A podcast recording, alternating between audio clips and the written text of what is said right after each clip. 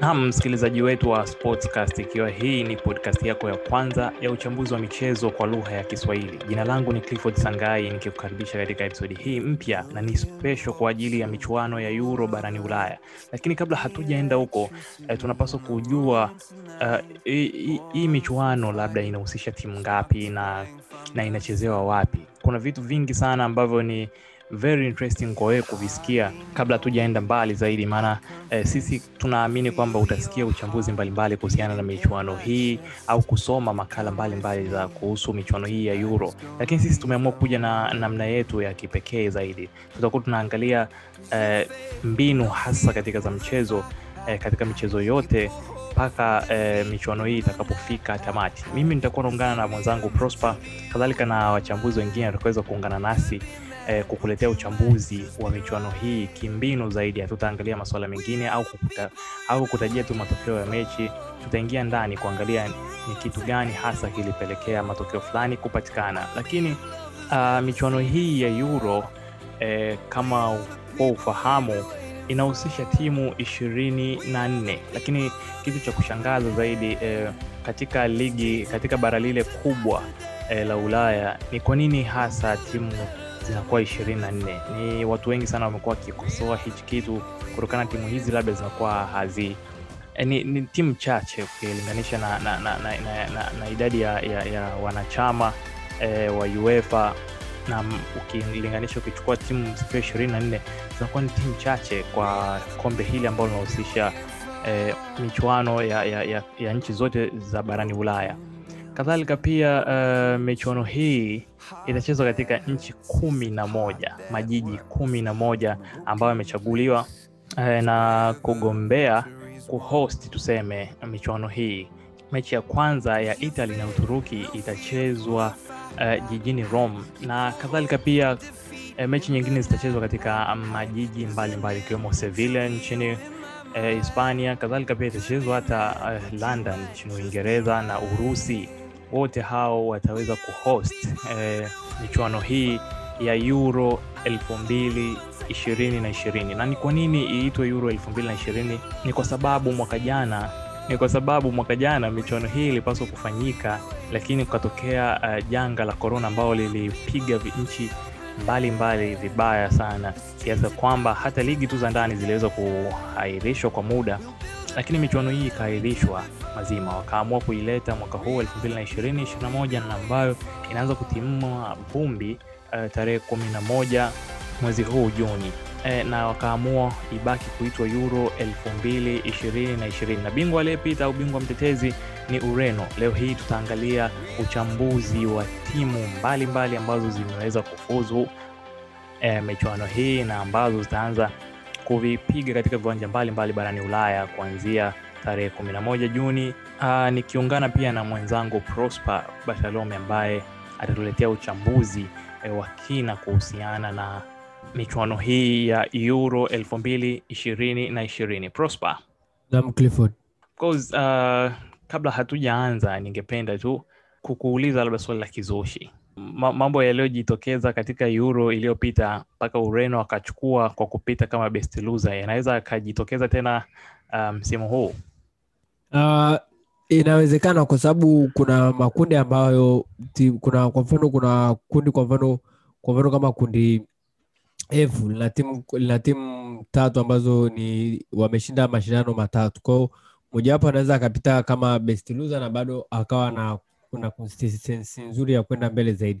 kwao mi siamini kwamba inashindikana ina, ina, ina kutokea chochote kwenye mashindano haya kwa sababu ni mashindano ambayo ni mechi moja, hasa ukiingia kwenye knockout ni mechi moja. Kwa ni wewe utakavyojua hususani kitu ambacho kina kikubwa kwenye tournament tutakuja kuona pia ni kwamba ni namna gani au ni staili gani ya kujilinda, kwa sababu one moment, one moment mbele inabadilisha mwonekano kabisa wa mechi nzima.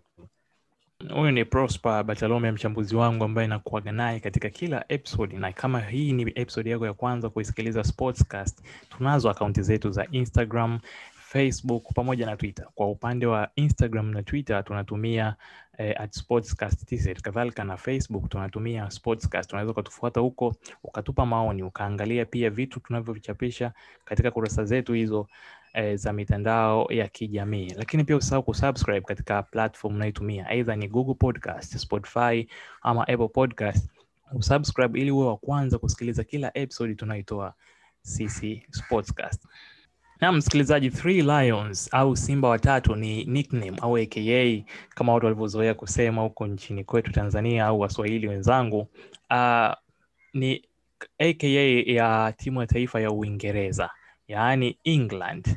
Na england msimu huu iliyopo chini ya kocha southgate ilitangaza kikosi chake eh, ambacho kilifanyiwa pia marekebisho kadhaa. Na leo tutaingia ndani zaidi kuchambua eh, kikosi hiki kwa upana wake zaidi na kuangalia namna watakavyofanya eh, katika michuano hii ya Euro ambayo imeanza tarehe kumi na moja Juni. Lengo letu sisi hapa ni kuletea uchambuzi wa kina, hususan katika vikosi hivi vya timu zinazoshiriki michuano ya Euro, na naanza na mwenzangu Prosper Southgate. Uh, tumeona pia watu walikuwa wakimlaumu kuleta mabeki wanne wa kulia licha ya uh, Alexander Trent Arnold kuumia na sasa ukawa wamebaki watatu. Nataka uniambie Prosper, timu ya taifa ya Uingereza itacheza mfumo gani hasa ukiangalia kwa namna kikosi alivyokiita ki, ki, ki, ki huyu kocha Southgate?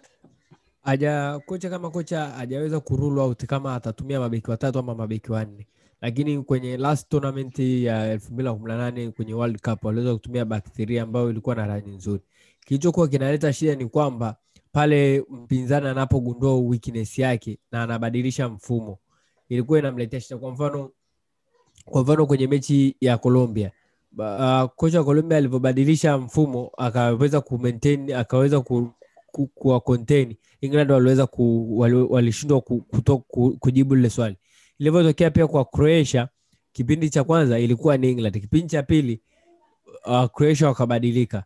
Kilichokuwa kinatokea sasa ni namna gani ambavyo namna gani Southgate atareact. Kwa hiyo baada ya ile meja ya tournament Southgate akaja kwenye Euro Nation League ambayo aliweza kufika kwenye nusu fainali ya michuano hiyo. Elfu mbili na kumi na elfu mbili na kumi na tisa. Lakini tukaenda tukaenda mbali kwenye hizi qualification. Tumeona kwamba amekuwa ana depend kwenye back four ama back three. Kwa hiyo amekuwa hana mfumo hana mfumo system maalum sana. Lakini nikiangalia hapa kama akienda na back, akienda kama akienda na back na back three itatokana pia labda kama kutatokea kwa mfano kama Armagoya hata kwa kwenye fitness, ya, fitness level yake ambao anategemea. Ambapo mechi ya kwanza sidhani kama Armagoya atakuwa available. Kwao kitu ambacho kinatokea kwa mfano naona kama kuna Kodi ambaye ana uwezo wa kucheza kwenye back three kwenye anaweza akacheza vizuri kwenye back three zaidi ya back four kwa sababu Wolves chini ya Nuno huku mwishoni mwishoni wamekuwa wanabadili wanaenda na back four ambao wamekuwa na struggle sana kwao kila Olka ni mzuri sana akiingia kwenye back, back three. Hata Lukshaw anaweza akakava kwenye hiyo nafasi. Kwao ana pia uh, matumizi makubwa ya wingback kwenye kwa kikosi cha Chelsea ambacho kimeweza kufika fainali ya Champions League. Hususan Ben Chilwell na Reece James. Pia inakuwa faida kubwa sana. Pia Kieran Trippier amepiga hiyo role kwenye World Cup World Cup 2018 na alikuwa na vizuri. Alikuwa vizuri sana na aliweza kufanya contribution kubwa. Kwa hiyo ukiangalia kwa hawa walinzi wa kuna Stone amekuwa johnston alizama akaweza kunyanyuka kwa sababu kwa mchezaji mkiwa mdogo step ya kwanza ni namna gani ambavyo unaweza ukazama na unaweza ukanyanyuka ukatoka kwenye ile bonde kwa Stone ameweza kuzama kwa msimu uliopita na alivyonyanyuka anakuwa kati ya kati ya vitu muhimu ambavyo viliweza kupeleka Manchester City kwenye fainali ya Champions League pamoja na kushinda ligi kuu Uingereza na kombe la Carabao kwao kitu ambacho kikubwa ni kwamba namna gani ambavyo ataweza kuarrange. Kwao ana mabeki wazuri Tyrone Mings sioni mzuri kwenye back four. Kwa hiyo mabeki wengi hapa ambao nimeweza kuangalia ni wazuri kwenye back three. Kwa hiyo hawezi kurule wowote. Labda kama Harry Maguire atakuwa fiti na ndo anaweza akapata partnership na John ambayo inaweza ikawa vizuri. Kwa sababu kwenye back four kwenye full back position sidhani kama kunakuwa na shida kubwa sana kwa sababu kila Olka ni mzuri. Ben alikuwa vitu kwenye ile eneo pia kwao sidhani kama kunakuwa na maswali mengi kwenye back four kwenye maeneo ya fullback areas shida shida ni kwenye center backs ndo zitamletea msimamo kama atabadilisha ama ata, ataenda na mfumo gani lakini Prosper, selection ya Gareth Southgate imekuwa iki watu wakimsema sana kwamba labda huwa anaangalia majina sana kuliko labda form ya mchezaji. Kulikuwa na maana gani ya kuwachukua wachezaji ambao pia hali yao tuseme si, si, si nzuri, hawana form, wengine wakopo kwenye majeraha kama umeshamtaja Harry Maguire, kadhalika na Jack Grealish msimu huu ame, amekuwa akikaa nje sana. Ilikuwa na ulazima gani wa kuwachukua hao na kuacha wachezaji wengine? Jonathan Henderson hajawahi kucheza mechi yoyote ya kimashindano tangu, tangu Februari, kwa hiyo pia hilo lizingatiwe. Kwa kitu cha cha kuangalia hapa ni kwamba you have to ni namna gani ambavyo ya kuwa na best squad yako. Kwa mfano Grealish ni wanamwona kama ni Gaza wa, wa Euro 96 kwa hiyo Waingereza wengi wapo back, wapo nyuma yake, na pia Southgate ameweza kusema kwamba anaona kama anarejea kwenye ile kwenye ile fitness level yake. Kwao sidhani kwa mfano kama ukiwa unataka kwenda kwenye meja tournament yako unabidi uende na squad strength, strength squad na wale ambao wanakuelewa zaidi na kwa sababu Anderson ni leader Maguire ni leader kwao ni watu muhimu sana kwenye squad huwezi kuwakosa wote. Kwao ndo kitu ambacho ameweza ku, kukiangalia kwa upande wake zaidi kwamba wanaweza wakatoa zile yale mawazo yake kwa wenzake zaidi. Labda aliona contribution yao kwenye changing room.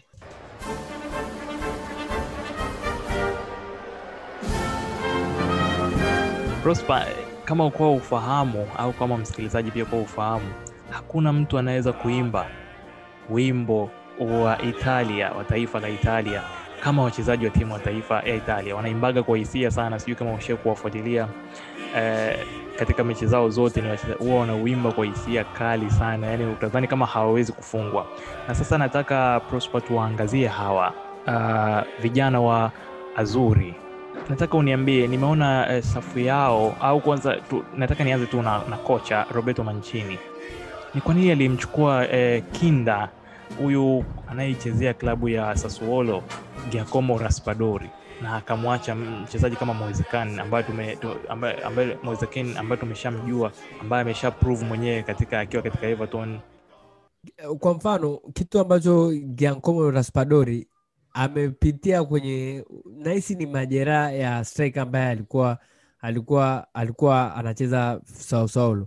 Uh, somebody nikikumbuka jina lake nitasema, nimemsahau kidogo. Alikuwa ana fomu mzuri ya yule striker, akapata majeraha ambapo miaka yake ilikuwa imeenda sana. kwao kilichokuwa kinatokea ni kwamba ilivyofika ilivyo- ilivyofika kwenye ukiangalia kwa kwa kwa mchezaji kwa mfano kama mwezekini amekuwa na na Moisekini amekatwa kwenye listi mapema sana hata kabla ya kikosi cha wachezaji ishirini na nane ambacho kilikuwa kinatarajiwa kutangazwa labda kupunguzwa mpaka ishirini na mbili ishirini na sita yeye alikuwa ashatolewa ashatolewa muda mrefu. Kilichokuwa kinatokea hususani kwa uh, raspadori ni ile fomu yake ambayo aliweza kuipata ya yani naweza nikasema ya late form. Kwa sababu striker ambaye alikuwa anaanza ni Francesco Caputo ambaye ana miaka thelathini na tatu nimemkumbuka. Mm. ambaye alikuwa anacheza consistency sana. Kwao chini ya Roberto De Shebi kwao kwenye kutokana na na uwezo wake wa, ku, wa, wa, wa kumalizia cross wa kwenda kwenye cross wa kuwepo kwenye wa kujumuika kwenye build play kwao akaonekana kwa mfano kama yule kijana akienda akiondoka naye akienda kwenye euro kwa sababu bado ni mdogo. Kwao bado ni future plan kwa sababu striker wa kwanza ni Chiro Immobile ambaye wote Chiro Immobile na, na, na mwenzake ni Andre Belotti labda kitu ambacho watu hawajui Immobile hajakuwa na fomu nzuri kwenye timu ya taifa ya Italia kama anavyokuwa kwenye klabu ya Lazio. Na hata vilabu vingine ambavyo amekuwa amekuwa na struggle. Lakini faida mojawapo ni kwamba Italy wanacheza zote mechi zao zote tatu kwenye uwanja ambao Immobile ame, anacheza mechi zake za nyumbani. Na hapo labda ndo inaweza ikawa inachangiza fomu fomu ambayo tutakuwa tunaitarajia kwenye kwenye kwenye Euro. Kwa hiyo ni sidhani kama uh, Raspadori atapata dakika nyingi kwa sababu obviously hata atumii mastrika wawili, wanatumia mawinga kwa sababu Italia wamekuwa wanajulikana kama sio sio watu ambao wanazalisha mawinga. Kwa vile sasa kuna Lazzaro Insigne, kuna Federico Chiesa ambaye anaweza akacheza hata baki, kuna kuna Lorenzo Pellegrino pia anaweza unaweza ukamsugisha maeneo la pembeni. Kuna Fernandinho Bernardeschi ambaye uh, ni anaweza akacheza pia eneo la winga. Kwa hiyo kwa kutokana na hapo uko na, na kuwa na wameweza kuzalisha mawinga. Kwa hiyo unaona kama wa- Domenico Berardi pia kwa hiyo ni watu ambao wanaweza kacheza maeneo ya mawinga na striker ni mmoja. Kwa hiyo sio mastrika wawili kwa mfano kama tulivyokuwa tunazoea kipindi cha Antonio Conte na yule kocha ambaye aliweza kutuwapeleka Italy kwenye World Cup elfu mbili na kumi na nane.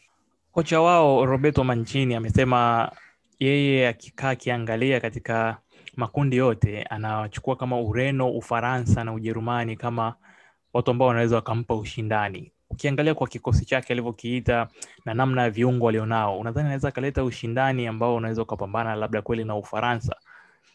ya kwa sababu kipindi hiki Italia wamekuwa na uwezo mkubwa, wamezalisha viungo wengi tena wazuri sana. Kwa mfano ukiangalia kuna Nicola Barella ni mzuri ambaye ana, ana, ni mtu ambaye anaweza akawepo kwenye boksi aka- akatafuta space kwenye boksi kuendi cross au kumalizia touches za mwisho. Marco Verratti naona yupo fit kwenye tournament kubwa, amekuwa na injury issues. Jorginho ni, ni, ni, ni pasa mzuri na yupo comfortable kwenye ball Manuel Locatelli ambaye amekuwa anahusishwa na vilabu vikubwa hata Manchester City, vilabu vikubwa barani Ulaya vinamwangalia kutokana na uwezo wake wa kupiga pasi, na nahisi ni kati ya wachezaji ambao ni, ni wanaangaliwa sana kwenye michuano na vilabu vingi barani Ulaya. Kwa kwenye eneo la katikati wana viungo wazuri sana. Kwa mfano kuna Brian Cristante wa Roma ambaye pia ni mzuri. Kuna Stefano Sensi wa Inter Milan ambaye amekuwa na struggle sana na injury kipindi hiki, ila lakini wote ni wazuri kwenye comfortable. Yani Italy kwenye eneo la kucheza mpira ni kama tik taka, ndo Italia taka, Italia taka taka, labda tunaweza tukasema hivyo, kwa sababu wamejaliwa sana kwenye kipindi hiki kuwa na viungo ambao ni wazuri kwenye passing na wanaweza kukupa option. Asante sana Prosper. Naam, ukiwatoa Manchester United kama klabu ambao huwa hujiita mashetani wekundu, kwa timu ya taifa ambao inajiita nao mashetani wekundu huwa ni Belgium, Ubelgiji. Ubelgiji ni timu ambayo imekuwa ikiwa na wachezaji ambao wamepata majina makubwa, mchezaji kama Eden, Eden Hazard, uh, Romelu Lukaku, kadhalika na Kevin De Bruyne na wachezaji mbalimbali ambao tumeona pia hata katika eh, ligi kuu ya Uingereza kama katika klabu ya Leicester eh, akiwepo Youri Talisman na wachezaji wengine kadha wa kadha. Prosper Hazard ameweza kuitwa katika kikosi hiki licha ya kuwa na msimu mbaya sana ambao umekumbwa na majeraha, ameweza kuitwa katika kikosi cha Ubelgiji. Kocha wake msimu huu ame, ame, ame, ameona nini hasa kwa Hazard kuweza kumwita, ili hali hakuwa katika ile fomu ambayo inaweza ikamfanya ika, ikamfanya hadi timu pinzani zi, ziweze ku- kutishika na kiwango chake. ya Hazard amekuwa anasumbuliwa na majeraha na nahisi sio kwamba atakuwa anategemewa sana kutoka labda zaidi ya ile tournament ya elfu mbili na kumi na nane kwenye World Cup. Amekuwa na struggle sana, hata hajakuwepo na participate kwenye mechi nyingi za kimataifa kutokana na Iran, ila ni mchezaji ambaye anaangaliwa zaidi kuleta kuleta implication kwa sababu anaweza ka, ana, ni mchezaji ambaye anaweza ka make difference kama atakuwa kwenye ile fitness ambayo inaweza ikazaa. Kwa hiyo hivi ni namna ambavyo ataweza kusahau yale yote ambayo yameweza kutokea kwa misimu miwili na kurejesha ule ubora wake, kwa sababu atakuwa na, na Lukaku. sitegemee KDB kwanza mechi ya kwanza, atakuwepo kwenye baadhi kwa sababu ameweza kupata majeraha kwenye fainali ya Champions League. Kwa hiyo Uh, lakini kikosi kwa ujumla kizuri, kipo vizuri na nategemea kwamba ataendelea na bakthiri yake na sidhani kama kutakuwa na implication, lakini kwenye eneo la Hazard kuna mchezaji kwa mfano Leonardo Trossard ambaye amekuwa anacheza Brighton, amekuwa na fomu nzuri msimu kwa anaweza akasaidia kwa kiasi kikubwa. Kwa mfano Dries pia anaweza akacheza aka, aka, aka, akacheza pamoja, wakacheza watu watatu pale mbele na KDB. Kuna mechi ambao ambazo KDB anakuwa anacheza kama false nine na Lukaku anacheza upande wa kulia kama mshambuliaji wa upande wa kulia. Kwa hiyo inadipendi namna gani ambavyo jamaa ata, ata nani ataweza kufanya implication kubwa kutokana na squad depth ambayo aliyokuwa nao, lakini kwa- kwenye upande wa talent anao, ila lakini hofu hofu yangu kubwa ni eneo la mabeki ambayo mabeki wengi wameze, wameze, wame, umri wao na kasi yao imeondoka. Kwa mfano uh, Toby Alderweireld na Jan Vertonghen ambaye uh, msimu huu amekuwa akichezea Benfica, lakini kuna Thomas Vermaelen ambaye amekuwa anacheza Kobe sidhani kama ligi ya Japani pia imempa huo uwezo, lakini Dedrick Boyata ambaye anacheza Thabelini tangu msimu uliopita alikuwa na fomu nzuri sana hasa kwenye kujilinda na implication yake kwenye namna ku, ya, ya kucheza mpira. Lakini Timothy Kastanye amekuwa anatumika somehow kwenye back kwenye baadhi ya mechi ambazo wa, kwenye mechi ambazo labda John Evans amekuwa anaanza kupata majeraha, ila lakini kizuri ni kwamba akicheza kwenye kwenye back, kwenye wing back kama alivyokuwa anafanya Atlanta ndo anakuwa na fomu nzuri, lakini kuna Jason Daya naye ni beki wa kati, Thomas Mounia naye ni beki wa pembeni. Kwao ni kuna mabeki ambao unaweza ukawacheza kwenye back three kwenye saidi moja, ila lakini wakiwa vizuri ni attacking minded sana kutokana na kasi yao na uwezo wao wa kuarrive late kwenye box. Prosper, sasa uh, tuhame hadi Uholanzi. Uholanzi ni nchi ambayo tunasema haina milima. Wao hupendelea sana kuendesha baskeli kutokana nchi yao wa iko flat na waliifanyia land reclamation. Kwa mtu yote ambaye ashai kusomaga jiografia alishai kukutana na hili neno, na kama hujawahi pia kuisoma au hukuwahi kuipenda hilo somo, ni kwamba walijitengenezea nchi yao wenyewe kadiri ya watu wanavyoisema. Prosper, Uholanzi tumeona recently eh, imekuwa na na form mbaya sana. E, imekuwa kupata matokeo kwao ni, ni, ni tabu sana. Ukiangalia hata kocha wao tu wa sasa watu wamekuwa kimdoubt sana. Nataka uniambie kwanza katika hiki kikosi chao ambao beki kisiki wa liverpool na timu yao ya taifa uh, Virgil van Dijk amekosekana. Unadhani ina, inaweza ikaathirije eh, wale mabeki waliokuwepo pale licha ya kwamba kuna wachezaji kama Matthijs de Ligt wa, wa, wa Juventus Nathan Ake wa Manchester City unadhani kukosekana kwa mtu ambaye ana uzoefu eh, na ambaye ameshajiprove kama Va- Va- Van Dijk kunaweza kukaathiri nini katika safu hiyo Uh, kwenye baadhi ya mechi ambazo wameweza kucheza wamekuwa wanatumia partnership ya Stephen De Vrij ambaye anakipigia Inter Milan pamoja na Matis de Ligt ambaye anakipigia anakipigia Juventus. Kinachokosekana nahisi ni uongozi, ila lakini kipindi cha Ronald Koeman alionekana ni kocha ambaye anaweza akawa, akawa adaptability kutokana na wachezaji aliokuwa nao pale kikosini, ila kwa sasa sijajua kwa sababu aliwapeleka mpaka Final League.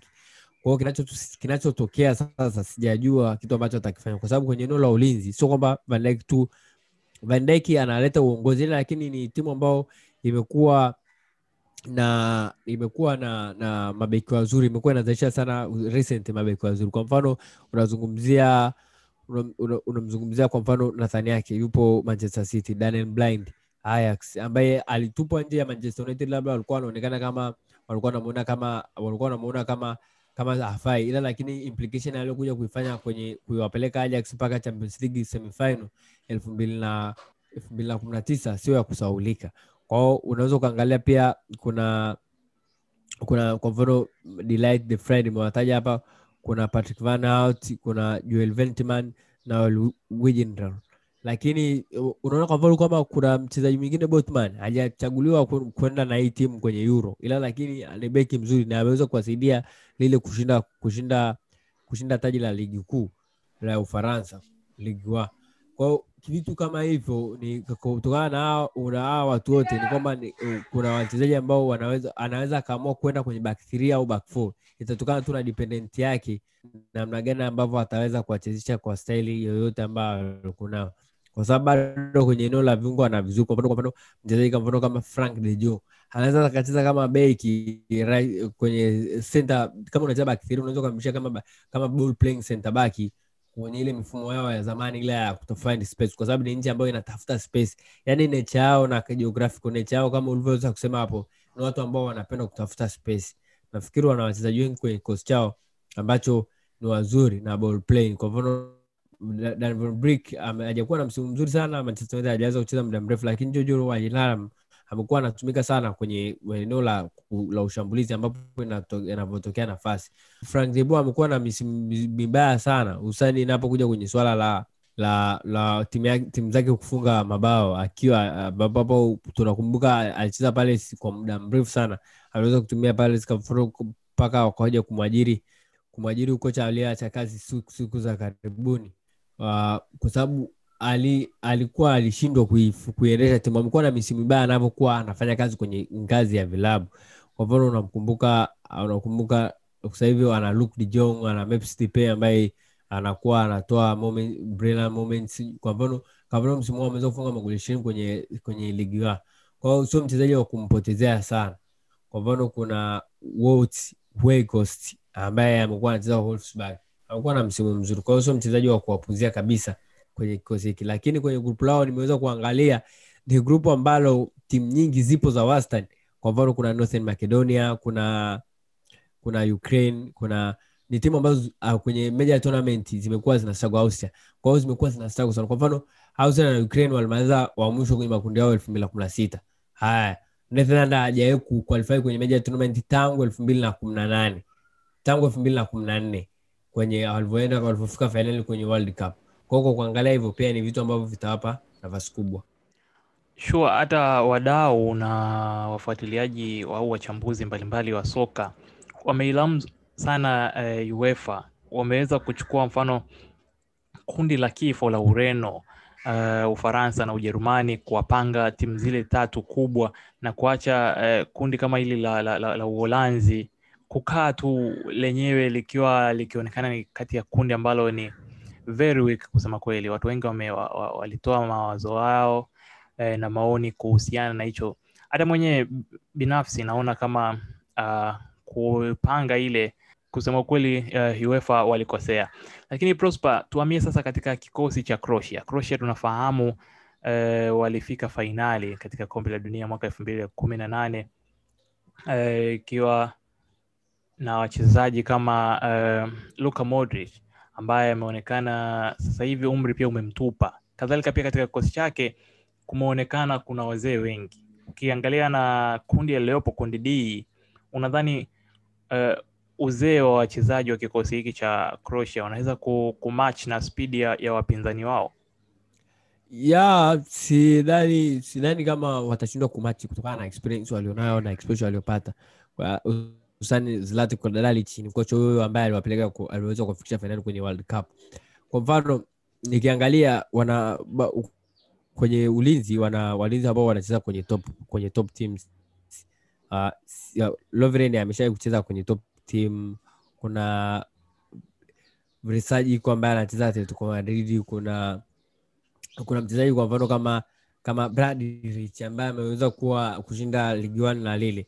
Pia ukienda sidhani kama sidhani kama kuna timu ambayo ina viungo wengi na wazuri ambao wameweza kucheza kwenye kwenye kwenye kwenye top level sana na kwenye top teams kama Croatia. Kwa mfano tunamzungumzia Mateo Kovacic ambaye anaweza kacheza eneo lolote na alikuwepo kwenye World Cup elfu mbili na kumi na nne akiwa na miaka ishirini tu. Kumbuka hiyo experience mpaka leo hii ni experience ya, amekuwa na experience ya, ya, ya namna gani. Kuna Luka Modric, kuna Marcelo Brozovic amekuwa na msimu mzuri Inter Milan, kuna Milan Badejic, Badejic anacheza Genoa. Nimeweza kumwangalia kwenye baadhi ya mechi, alikuwa na mechi nzuri sana. Kuna Nicola Velasic, kuna Mano Palasic ambaye amekuwa anacheza Atlanta na huu Palasic uh, alikuwa na msimu mzuri msimu uliopita ambaye aliweza kufunga hata goli kwenye finals dhidi ya Paris Saint-Germain. Kwa sidhani kama watakuwa na na shida. Ivan pia bado yupo kwenye kikosi na kitu ambao wanakosa labda ni kustaafu kwa Ivan Rakitic ambaye ameweza kustaafu mapema, ila lakini kwenye eneo la mbele nategemea Dalichi atatumia sana, atamtegemea sana and Kramaric ambaye bado anatumikia bado anapigia klabu ya Hoffenheim. Pia kuna Bruno Petrovic ambaye amekuwa akipewa muda anakuwa na anakuwa na vizuri. Ante amekuwa anakupa moment of brilliance, kwa mfano tunakumbuka dhidi ya Argentina kwenye World Cup Mm. Kwa hiyo ni mchezaji ambaye anakuja kwenye moment. Hata msimu huu ameweza aliwaua Juventus wakiwa wanatafuta goli la kusawazisha lile Inter Milan, yeye akamaliza laki. Kwa hiyo ni mchezaji ambaye anatokea kwenye zile moment ambazo anaweza akawadhiri. Kuna Ante Budimiric ambaye anakuwa amechezea Osasuna ambaye pia amekuwa na msimu mzuri na nimekuwa namfuatilia. Ni mchezaji ambaye ni all rounder striker, kwao kuna option nzuri sana kwa kwenye kikosi kwa kocha zaidi.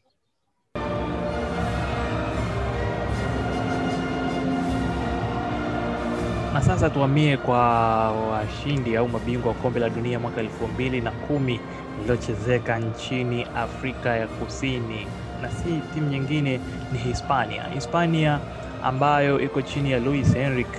Msimu huu au tuseme eh, katika michuano hii imekuja na surprise kidogo baada ya kumwacha beki wao ambaye ni kisiki kusema kweli, na alishai kuchukua mataji mbalimbali na klabu hiyo ikiwemo Euro, kadhalika pia na kombe la dunia. Sergio Ramos amekosekana katika kikosi hicho. Prosper, wewe unadhani ni mwanzo mpya sasa wa kikosi hicho uh, kujenga uh, tuseme legacy mpya ya, ya wachezaji wapya? na sio surprise pekee, ni kikosi ambacho kimenema wachezaji ishirini na nne pekee, kwamba inaonyesha kwamba hataki hataki hataki some sounds au au kutokuwa. Kwa mfano hata Ateta alikuwa analalamika msimu huu kwamba kufanya kazi na kundi kubwa la, la wachezaji ambao hawapo tayari kuwa pati ya grupu inaleta shida kwenye mvu, kwenye mzungushano, lakini ukiangalia ni kwamba hii ni Spain saidi ambayo ina vijana wengi na ukisema kwamba kwa nini hajamchukua hajamchukua Sergio amekuwa anateseka sana na majeraha msimu huu. Kwa lakini kwa sababu kocha bado hajasema hajathibitisha kwamba kama hata amtumii labda kwenye michuano mingine, lakini bado amesema kwenye kwa ajili ya, ya misimu baadaye anaweza kaja akatumika. Hata namba yake namba kumi na tano hajapewa mtu, hajapewa mchezaji yoyote kwenye kikosi hiki cha timu ya taifa, imerukwa. Kwa hiyo ukiangalia ukiangalia kikosi kama kikosi kwenye eneo la ulinzi Lapo- Lapote la, Laporte ndo anaweza akacheza pembeni na na mchezaji mwenzake wa Manchester City ambaye sasa hivi amehamia Barcelona Eric Garcia. Kwa hiyo sitegemee sana kama Diego Llorente ataweza kuanza, lakini Azpilicueta anacheza upande mmoja na Jordi Alba, ila lakini upande wa shida ya raha ya ni kwamba ameonyesha anaweza akacheza kwenye upande wote. Kwa mfano kama kocha akiamua ku, ku kwenye back kwenye back ambacho sio kitu sio idea Spain na sio Spain thing. Na, naona hata most sides ambazo zinacheza na back kwenye, kwenye Spanish league zina, zina kutokana na level ya wachezaji yao ya wachezaji wao ni kwamba ni kitu ambacho sikione kama Spain wataweza ku- ku- kwenda nacho, ila lakini bado wana wachezaji wazuri na wa- wadogo kwa ajili ya future kwao, lakini kitu ambacho labda watakikosa ni ile leadership. Kwa mfano sioni, kwa mfano kama upande wa, wa, wa, wa kushoto ambaye naona kama una weakness kubwa sana kutokana na wachezaji ambao wameitwa. Kwa mfano naona tu Josigaya kwao labda- Cesar ndo anaweza kawa anacheza upande huo, lakini kwenye eneo la kiungo bado bado wana, wana, wana, wana, wana vipaji vikubwa. Kwa mfano unazungumzia Fabian Ruiz, unamzungumzia Pablo Sarabia, Fernando Torres, uh, Marcos ambaye ameweza kuwa na late attacking. Mi siamini kama ingekuwa msimu uliopita Marcos angekuwa anaenda au Adama Traore, ila kitu ambacho kinasaidia Adama amekuwa anapewa anatoa anatoa zaidi spidi yake kasi yake kwenye upande kwenye, kwenye upande wote ambao upande wa kulia kama akipangwa na uh, cross kwenye box. Kwa mfano mchezaji ambaye anaweza akaishia kwenye cross, kwa mfano kama Alvaro Morata, Gerard Moreno na na ndo wachezaji ambao wanaangaliwa zaidi. Mikel Oyarzabal ni mchezaji ambaye anaweza akacheza nyuma ya striker pamoja na Pedri ambaye anaonekana kama ni mchezaji ambaye yupo comfortable kwenye kukeri mpira na, ku, na kutoa na kutoa ile energy ah, kwenye timu ambapo wakati timu inahitaji. Prosper umemtaja Aymeric Laporte ambaye mchezaji huyu alikacha timu ya taifa ya Ufaransa na akaja katika hii timu ya taifa ya Hispania. Unadhani labda aliona labda hii ni nafasi ya yeye kuweza kuchezea timu ya taifa kutokana na uzee labda wa mabeki wa, beki kama Sergio Ramos, akaona kwamba labda hii ni opportunity, ngoja niende huko. Yeah, ni opportunity na nimemsikiza kumsikiliza kocha wa timu ya, ufa, ya Ufaransa. Ni kwamba tayari kweli um, Laporte tayari alikuwa ashachukua kama hiyo ni opportunity kupata timu ya kuipresent kwenye meja ya tournament, kwa sababu umri pia umeshaenda kwao akisubiria friends call, na bado kule kuna wachezaji wakubwa. Tutakapokuja kukiangalia kwenye kikosi tutaona. Kwa hiyo ilikuwa ni ngumu sana ku break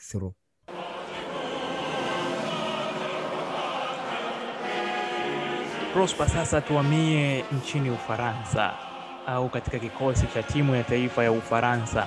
E, katika eh, michuano hii tumeona kocha Didier Deschamps akimleta tena eh, Karim Benzema kurejea kikosini.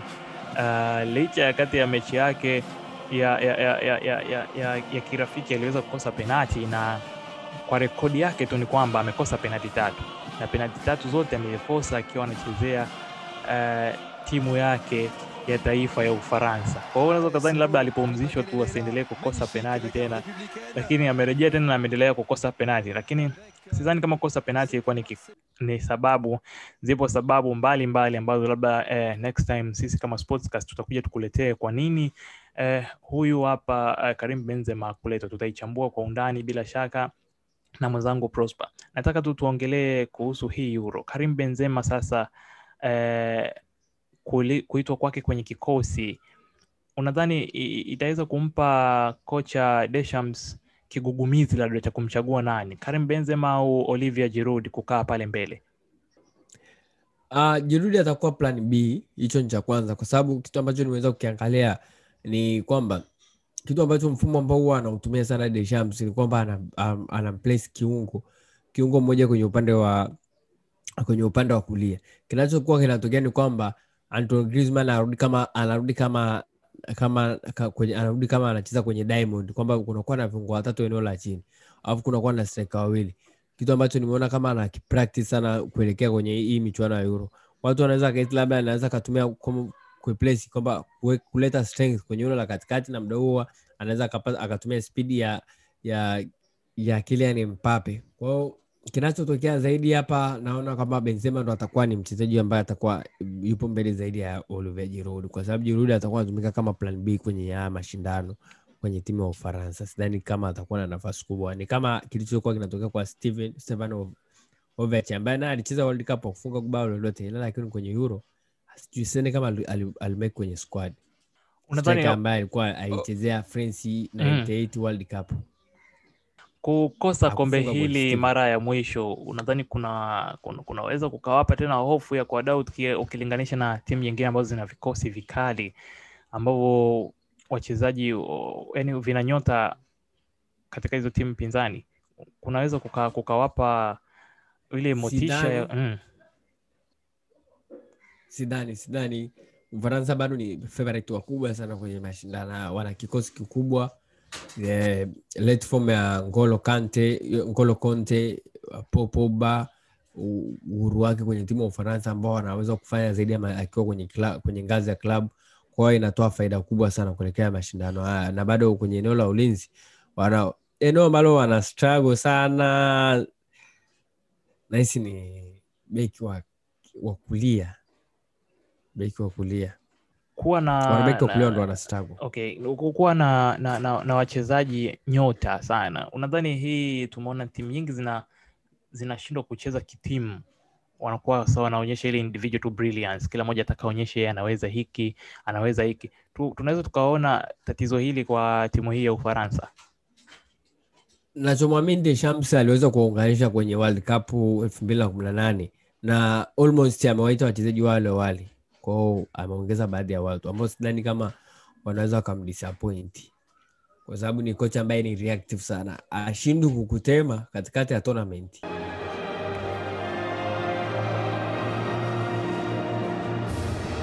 Prosper, sasa tuamie Ujerumani. Ujerumani tumeona baada ya michuano hii ya Euro 2020 eh, wanaachana na kocha wao Joachim Low ambaye aliyowapa kombe la dunia mwaka 2014, lakini alihudumu hapo tangu mwaka 2016.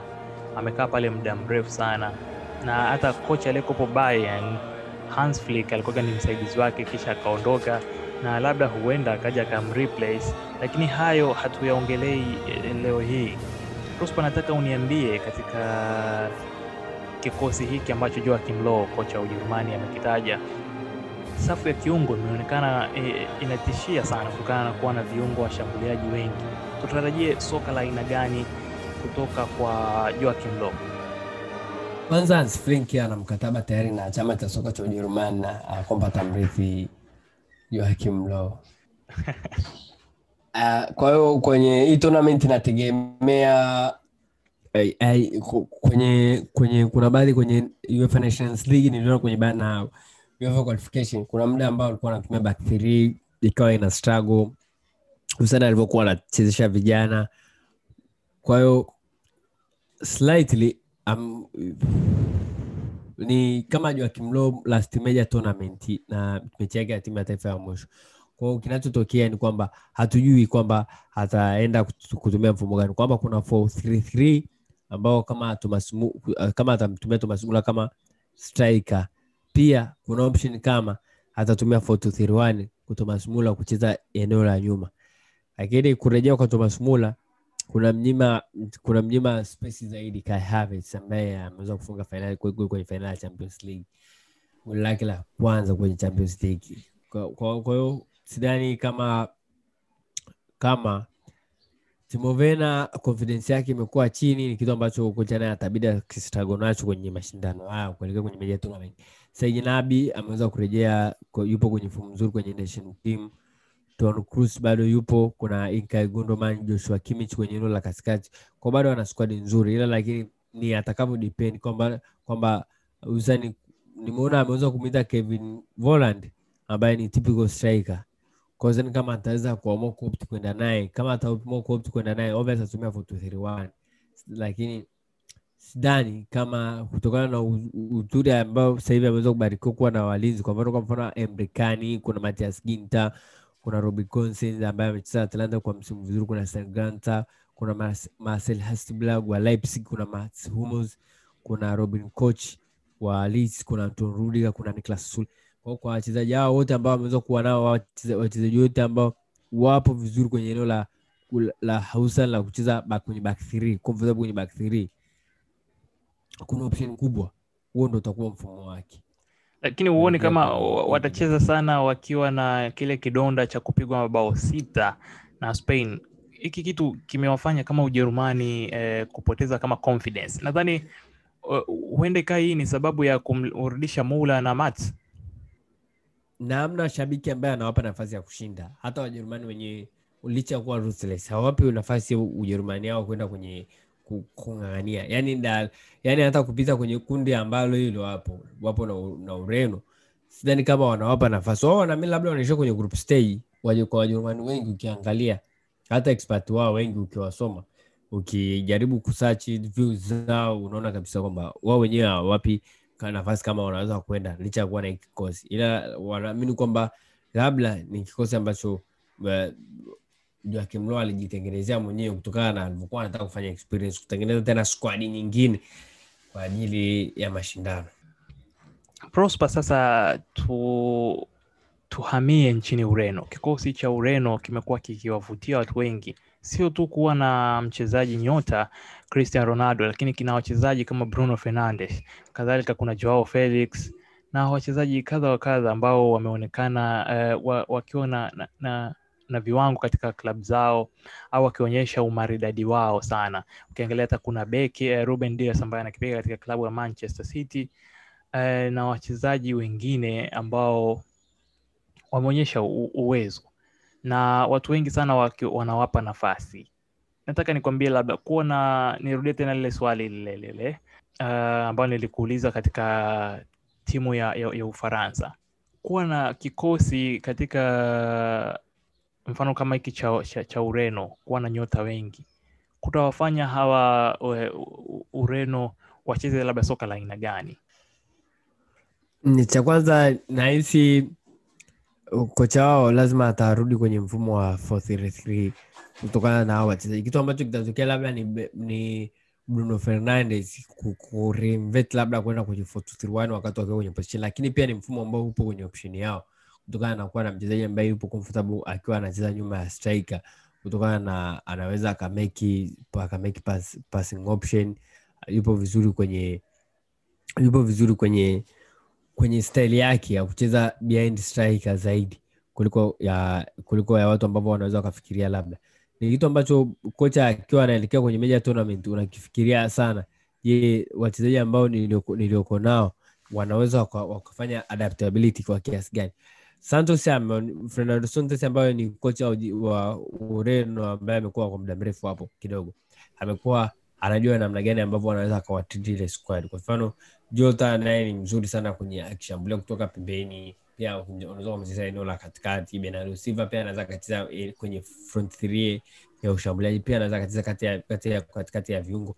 lakini unazungumzia lazima ulete ile balance kwenye kwenye eneo la katikati. William Carvalho ameweza kuwa anatumika anatumika labda pam- pamoja akiwa akiamua kati ya viungo wawili akiamua kucheza labda double pivot labda na Danilo na mwingine ukiangalia Moutinho kuna Ruben kuna Sergio Oliveira amekuwa na msimu mzuri sana akiwa na Porto hasa ukiangalia kwenye rani yao kwenye Champions League mpaka hatua ya robo final. Renato Sanchez amekuwa lile na msimu mzuri, ameenda kuwa kwa mfano tunazungumzia wachezaji wadogo na tutakuja kuona kwamba wachezaji wadogo wakiwa wana mchezaji mdogo ukiwa unaanza kipaji chako, kuna sehemu unafika una, unapotea au unakuwa kwenye struggle. Ni namna gani ambavyo unaweza ukaretain ile kasi yako kurejea kwenye ile top level. Kinachotokea Renato Sanchez alipotoka ba alivyoenda Bayern aliweza kukosa game time game, kuongeza kusema idadi ya mechi ambazo anacheza, kukosa ile kasi yake, akaondoka, kipaji kikashuka. Lakini namna gani ambavyo ameweza kuretain kile kipaji chake. lakini tutarajia sasa kuiona Ureno ambao haimtegemei mchezaji mmoja. Ah, ni ngumu ni ngumu ni ngumu kwa kikosi hiki kwa sababu mnapokuwa wote lazima kwa kikosi ambacho kinakuwa na starman lazima kitakuwa kinamwangalia kwa namna ya kipekee Ama asante sana Prosper, na huo ni uchambuzi wetu kuelekea Euro elfu mbili na ishirini ishirini na Prosper ameniambia pia kuna kitu anataka kukiongezea.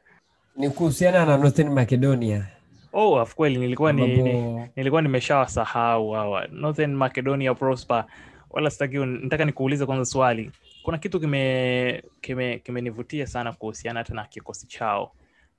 Eh, mimi wakati natazama kikosi chao, mchezaji ambaye nimemwangalia sana kwa karibu, najua umewafuatilia wachezaji wengine, lakini nimemwangalia sana kwa karibu ni Alioski ambaye anakipiga katika klabu ya Leeds iliyo chini ya Marcelo Bielsa. Nataka uniambie quality ya kikosi chao, na ukiangalia hata kundi lao ambao wako na, na Uholanzi, Netherland ambao tumewachambua eh, hapo hapo nyuma, unadhani wanaweza waka, waka, waka, waka, waka make it katika stage inayofuata? Ndio kutokana na grupu lao kwa sababu tumeongelea wapo na Austria Netherland na, na Netherland ni kundi ambalo una, ni kundi ambalo liko open na chochote kinaweza kikatokea kwa sababu wana mchezaji ambaye ni starman wao ni Goran pandrev ambaye amekuwa na am- ameweza kucheza ameweza kucheza kwa muda mrefu kama miungu zaidi ya miungu miwili iliyopita. Kwa hiyo pia wana wachezaji kwa mfano kwa mfano Enis Barthi ni mchezaji mzuri sana kwenye set pieces, kwenye mipira iliyokufa, ni kwenye free kick. Kuna wana mchezaji kwa mfano kama kuna mchezaji mwingine kwa mfano ni- nilikuwa naangalia sana Alio- Alioski ni mchezaji ambaye ni mzuri sana akiwa anaweza akacheza kwenye kwenye ubavu, ubavu wa ulinzi. Kwa hiyo sidhani labda kama kocha anaweza akafanya any change. Kwa mfano kuna Darko Churilnov ambaye anacheza Stuttgart amekuwa na msimu mzuri. Kuna LG Felmas anacheza Napoli. Amekuwa na msimu mzuri sana, amekuwa anacheza behind striker kwenye namba 10 position muda mrefu sana, amekuwa anapewa nafasi pamoja, muda mwingine anacheza kwenye winga. Na ni kipaji ambacho kinaonekana zaidi kwa ni, mchezaji ambaye atakuja na kuwa na, na muda mzuri sana kwenye miaka mingi inayokuja, kutokana na baadhi ya wachezaji ambao wamekuwa wanatoka kwenye baadhi ya timu mbalimbali kubwa barani Ulaya. Wengine wanatoka Italia, wengine wanatoka wanatoka Spain, wengine wanatoka hususani Italia, ndo naona kama wapo, wengine wanatoka Ujerumani, watakuwa wanawapa nafasi kubwa sana na challenge kubwa sana kutokana na ile group, kwa sababu ile group lipo open na mtu yote anaweza akapita.